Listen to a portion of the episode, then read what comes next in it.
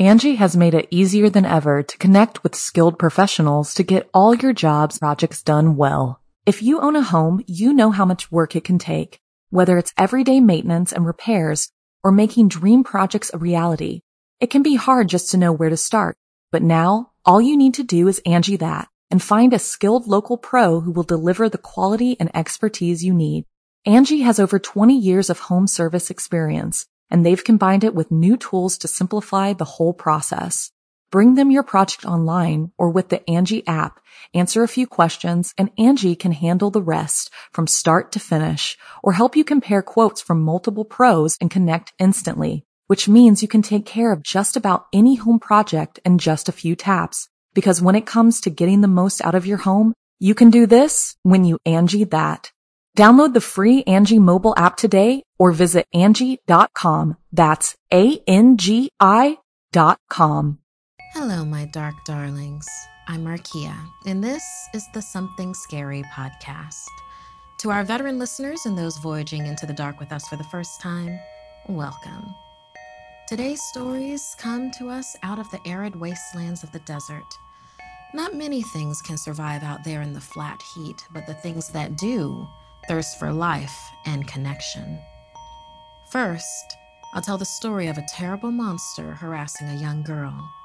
Next, we'll take a bus ride into Mexico and notice some strange things along the way. After that, we'll learn of a famous palace in Egypt which houses souls of the dead. And finally, we'll sneak out to a well in Yemen and encounter a mysterious woman. We receive hundreds of creepy story submissions every single week. As always, the first story you hear is one that we've chosen to animate and post over at youtube.com slash snarled. Then I read a few more stories for the podcast. If you have a tale you're dying to share, send me an email at somethingscary at snarled.com. And if you'd like to support the show and receive bonus content, consider joining our Patreon. Our patrons play a huge role in keeping the show running every single week. For more information on how you can help the show and also be a part of it, visit patreon.com slash snarled. So, want to hear something scary? The Thing. The monsters in our dreams and in our lives come in all shapes and sizes. The creature under our bed, the shadow beyond the reach of the streetlight, no matter what we call them, all of them are the thing. Based on a story shared to us by Ella. The thing started coming for us when I was young. Some of my earliest memories were of its widening grin and long arms hovering over my mom. It fed off her pain night after night. Over time, the towering thing started feeding off my pain too, its hot, foul breath barking at me, as it pushed me aside if I tried to help my mother. The thing that haunted the halls of our home had to be defeated, hiding under blankets, hoping the shadow of the thing would just pass through and leave us alone. My mother and I made a promise to one another. We would end things once and for all. The next day, we packed our belongings while the thing slept under our bed. We tried not making a sound as we crept around, but the keys to the car were by its claws. My mother tiptoed closer and closer to the keys and reached out, but her hand nudged one of its disgusting talons. The thing opened one of its red, bloodshot eyes and woke up in a frenzy, angered and swiping at us. It growled, and we ran. We were almost in the clear when my mother fell on the steps of our home and the thing dragged her by her feet back through the doorway. Adrenaline filled terror filled me as her words echoed through my head Keep going, find somewhere safe. There was no helping the sound of my feet smashing through leaves in the dark forest. Fear filled every falling step, and no matter how fast I ran, it always knew where I'd run to. You can't hide from me forever. The thing called after me.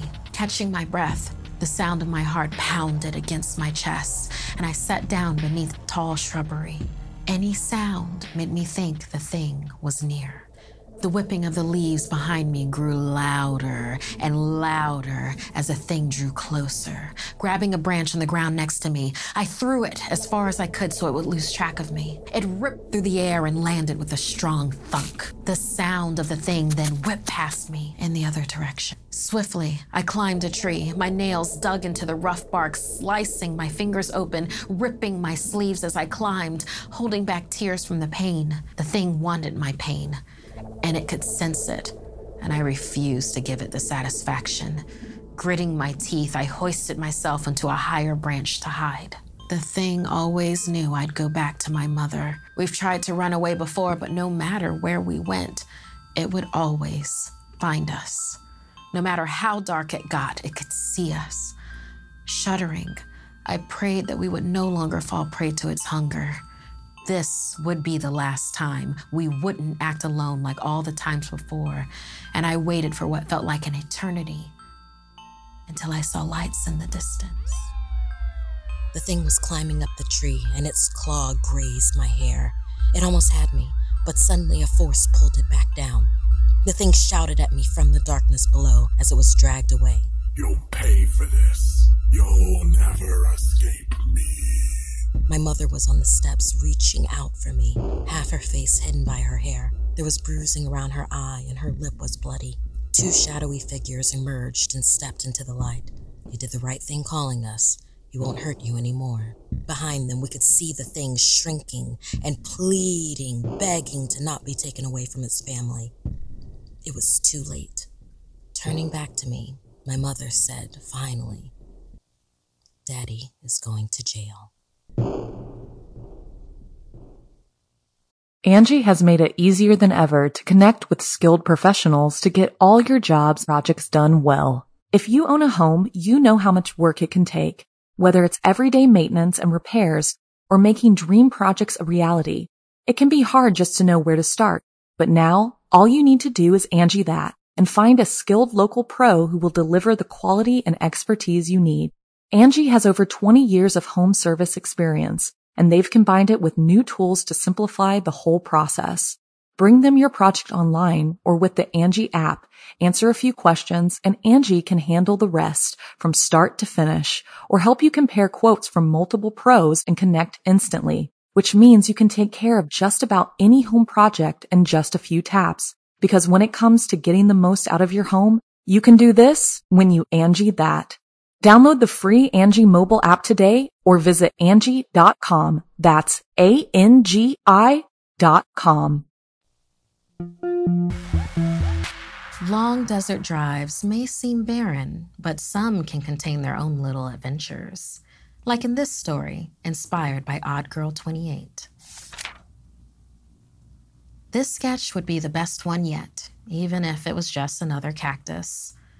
Turning the page in my sketchbook, I looked out of the window of the shuttle bus as the desert rolled out around us. My family and I were heading down to Mexico for my cousin's wedding. It was a pretty big event. We were all excited. Mi abuelita, who sat next to me, just finished making me a necklace for it. A short silver chain interwoven with turquoise and a bright amethyst as a centerpiece. I hugged her and put it on. I couldn't wait to show it to all my cousins. Rocks, cactus, mountain, not much different scenery to sketch. I peered out into the landscape, searching for something new. That's when I saw her. It was a young girl in a white dress, long brown hair covering her face, staring at the bus. I felt her eyes lock. Her hand shot up, pointing at us. Then we drove farther. She was gone. Where were her parents, I wondered? Hopefully nearby. I began to sketch her. Yawning, I leaned up against my abuelita. Necesitas dormir, mija? She asked, patting my head. Yeah, sleep was what I needed. Nodding, I closed my eyes and quickly fell asleep. When I awoke, it was night, and I was alone in my seat. On one side of the bus was a flickering lamp post. We were stopped at a rest stop with a crowd of people lining up for the bathroom on the other side. I sighed, sat back down. Hearing someone walk up the aisle, I leaned out to ask them what time it was, but my heart stopped. It was the girl from the side of the road. She haltingly walked up the aisle towards me. The interior lights of the bus flickered overhead. I couldn't move, couldn't speak. My breath felt trapped in my throat. She moved closer, pointing at me. I was choking as she reached out, grabbing my neck. Finally, I screamed right into my abuelita's ear. Everyone turned around to look at me. It, it was daytime, and the girl was gone. Oh, thank goodness. It was just a dream. Mal sueño? asked Abuelita as she put her arm around me. I shivered next to her, thinking back on the bad dream. Looking down, I saw the sketch I'd drawn of the girl by the road. It had all felt so real. I didn't want to draw anymore. I started to put my sketchbook away, but first showed me Abuelita my sketches. She always liked when I did that, but she paused and frowned deeply at the sketch of the girl. Eventually, day came tonight, and we were almost to Mexico. The driver announced over the loudspeaker that we would stop up ahead for a bathroom break. We stopped, everyone filed out of the vehicle. I looked out my window and noticed a flickering lamp post. Looking out the other window, I saw the same bathroom from my dream. I grabbed mi abuelita's arm as she got up. I asked her, please, stay with me. Claro, mia. And she sat with me. Relieved, I turned to look toward the lamppost, and there, she was there. The girl from the side of the road, pointing up at me. Abuelita grabbed my arm. I could tell. She saw it too. The girl from my sketch.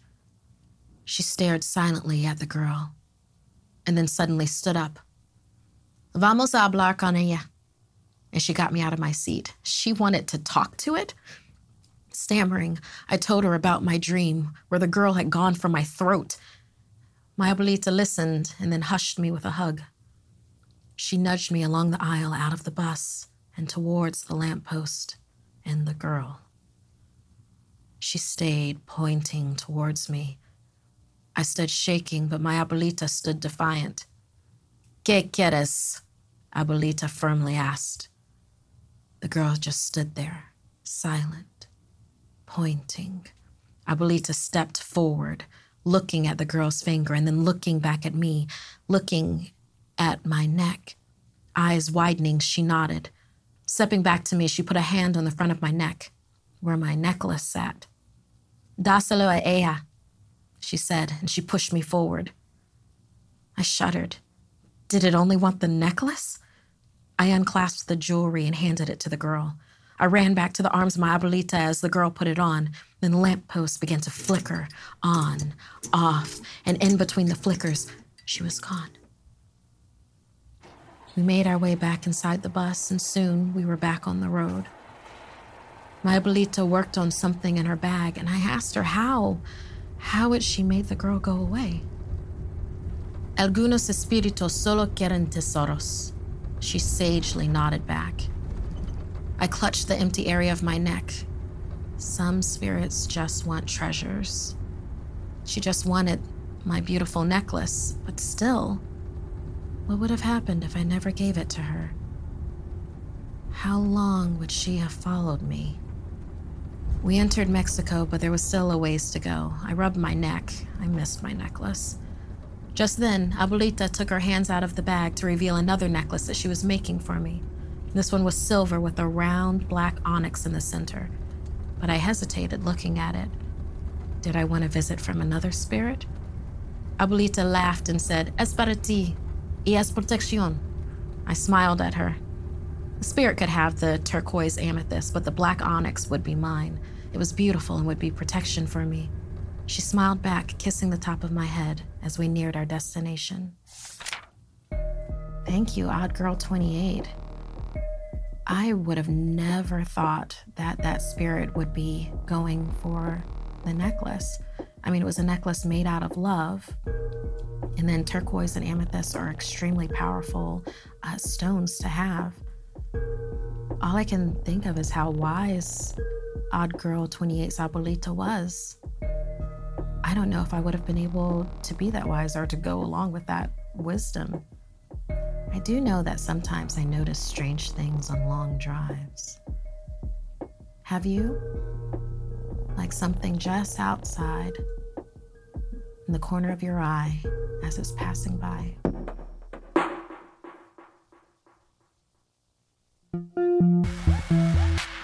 In this next story, inspired by Ali, we visit a famous palace in Cairo where you can sometimes hear voices floating through the walls.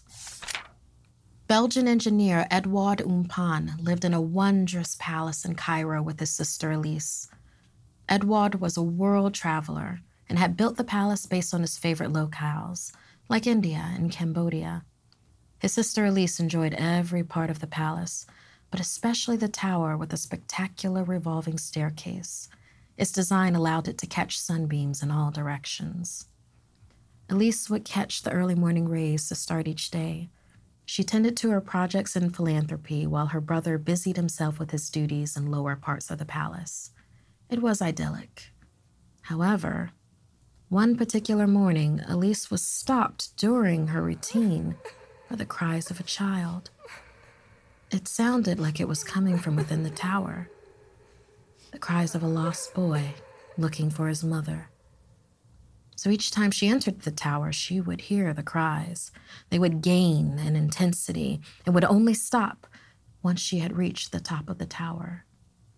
Thinking that it was one of the servants' children having fun with her, Elise became frustrated and confronted Edouard about the issue. But he had heard no cries and none of the servants had children in the palace. But yet, she still heard the cries. The wailing started to drive poor Elise insane. Once restricted to just in the tower, she would begin hearing the cries at night, no matter where she was in the palace. Elise would forget to come to dinner and instead search the walls, trying to find the lost boy. The only relief she got was when she was near the top of the tower so Elise began sleeping there. Edward feared for his sister's sanity. One night, when Elise was sleeping near the top of the tower's staircase, the cries returned even there, but this time they sounded so close, like the boy was up there with her. Elise scrambled out of bed and searched the tower, and there he was. A poor little lost boy, shimmering in the pale moonlight, sitting on the edge of the balcony. He shifted, reaching out to her as he began falling backward. Elise screamed and sprinted towards the boy. Grabbing for him, she encountered nothing but air as her hands passed through him and her forward momentum tumbled her over the edge. Edouard took Elise's death very hard, and he spent many nights alone at the top of the tower weeping. Eventually, Edouard returned to his engineering projects within the palace. But when he did, he swore at night he could hear the crying of a child within the walls. Edouard started to take apart pieces of the palace, demolishing walls left and right, searching for the crying boy. He was proud of this palace he had built, and he would not leave it. He would find that boy. Soon, Edward took to sleeping near the top of the tower's revolving staircase, just like Elise. It was the only time the cries would cease. And one night, he awoke to the boy's cries, but this time they were of laughter, and along with them was the laughter of his dear sister, Elise. Springing from his makeshift bed, he saw Elise laughing with the boy sitting on the edge of the balcony. Rushing forward, tears in his eyes, Edouard reached for them both. The next day, his body was found in the same place where his sister had also fallen to her death. These days, the Baron Empain Palace is open to the public for visitors to Cairo. You can walk the halls during the day and see the fantastic architecture, but the tours are closed well before night approaches because they say that is when the cries will start. And if you look up at the balcony of the most elaborate tower, the two siblings will be there, beckoning you. Thank you, Ali, for this story. And actually, this palace is a real place. I'm wondering when you visited it if you felt the spirits of Elise and Edouard. And since this is a real life place, I wonder, listener, if you would visit it. I don't know what I would do if I heard a lost loved one crying in my home. Homes are so precious to us. I understand why Edward would not leave.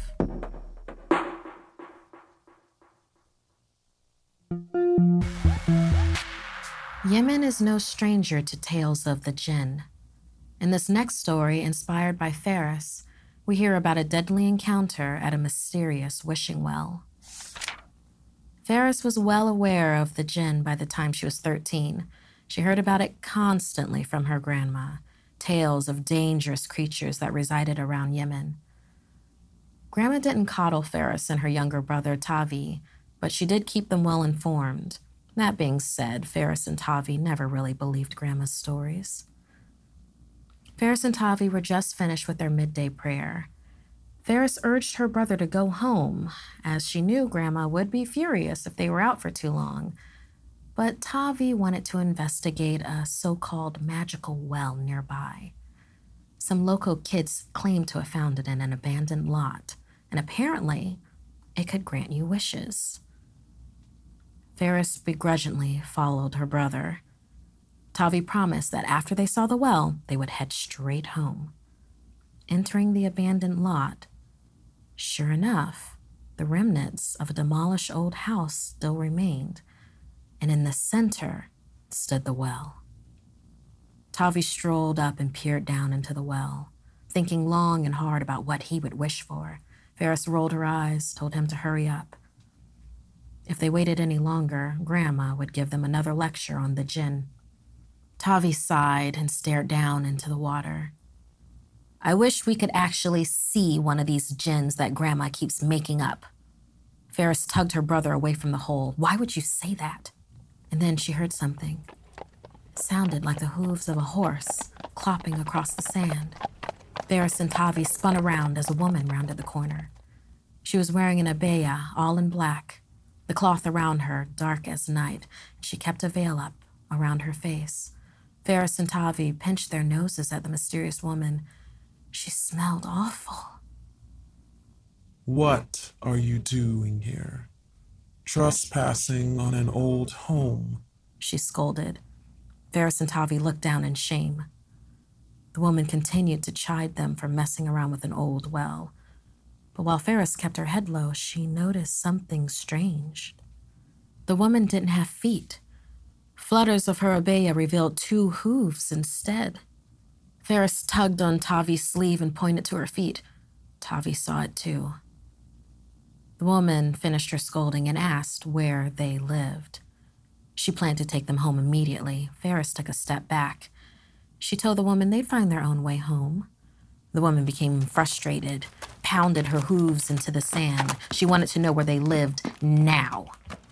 Ferris and Tavi knew this woman was dangerous. They had to get out somehow. Ferris pointed back to the well. We think we saw someone fall in there. The woman's eyes grew wide and she rushed past them, staring into the well. Ferris and Tavi could now see the back of this woman. It was malformed and sharp. Her hooves kicked in excitement as she searched the well. Tavi looked at her in horror. This was no woman. This was a jinn. Ferris and Tavi took each other's hands and sprinted out the lot. The jinn heard them running and chased after them. Ferris and Tavi's feet pumped the pavement, running past empty streets. They heard the furious clopping of the jinn behind them. Tavi looked back, gasping at what he saw. The abaya was now torn, and the jinn was chasing them on all fours. Veil torn open, face decayed with flat teeth. Tavi yelled as it stood up on its two feet and shot its arm out. The jinn, now smiling, green wisps were floating from its hoof towards Tavi. Ferris reached for a rock and chucked it at the jinn's head. The rock collided with its face and the green wisps disappeared. Ferris grabbed her little brother and ran, ran, and ran. She didn't look back to see if the jinn was following her. Ferris could feel Tavi as he started to breathe. Taking deep breaths, he seemed dizzy but alive. They finally returned home to their grandma's house. Limping with exhaustion, they tumbled into the door. Grandma could tell just by the look on their face what had happened. Jinn, she muttered to both of them. Tavi shook his head. You were right all along. Grandma set the two of them down and brought them some tea. She explained to them what they had encountered a special type of jinn called the midday mule. It hunts for children during the middle of the day. She asked how the jinn had found them. Ferris and Tavi looked at each other and then admitted that they had gone to the well and were found near the abandoned lot. Grandma warned them about trespassing on abandoned property. The jinn could be found there, and once again, to beware of the jinn. Ferris and Tavi nodded in agreement. They used to imagine jinn as fairy tales their grandma ranted about, but they were real. They both agreed to be more respectful of Grandma's superstitions, as there is a bit of truth in what some might think were the most outlandish of warnings. Wow, thank you, Ferris, for sharing your story with us. You know, because that's something that we're taught that monsters don't come after you during the day. But yet, there's the midday mule. We're so worried about vampires or werewolves that change at night, but what about the monsters that would walk around during the day? And thank you for telling us about the jinn. All too often, we think of genies and how wonderful it would be to have a wish granted. But there's a dark side to everything, as you told us in this story.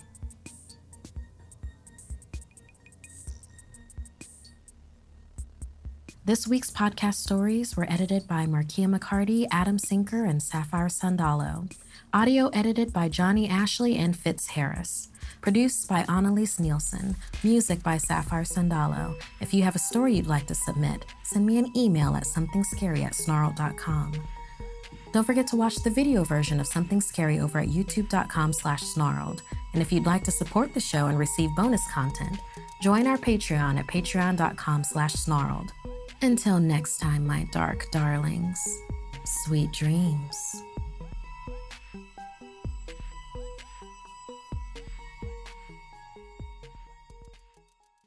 Angi has made it easier than ever to connect with skilled professionals to get all your jobs projects done well. If you own a home, you know how much work it can take, whether it's everyday maintenance and repairs or making dream projects a reality. It can be hard just to know where to start, but now all you need to do is Angi that and find a skilled local pro who will deliver the quality and expertise you need. Angi has over 20 years of home service experience and they've combined it with new tools to simplify the whole process. Bring them your project online or with the Angi app, answer a few questions and Angi can handle the rest from start to finish or help you compare quotes from multiple pros and connect instantly which means you can take care of just about any home project in just a few taps. Because when it comes to getting the most out of your home, you can do this when you Angi that. Download the free Angi mobile app today or visit Angi.com. That's A-N-G-I dot com.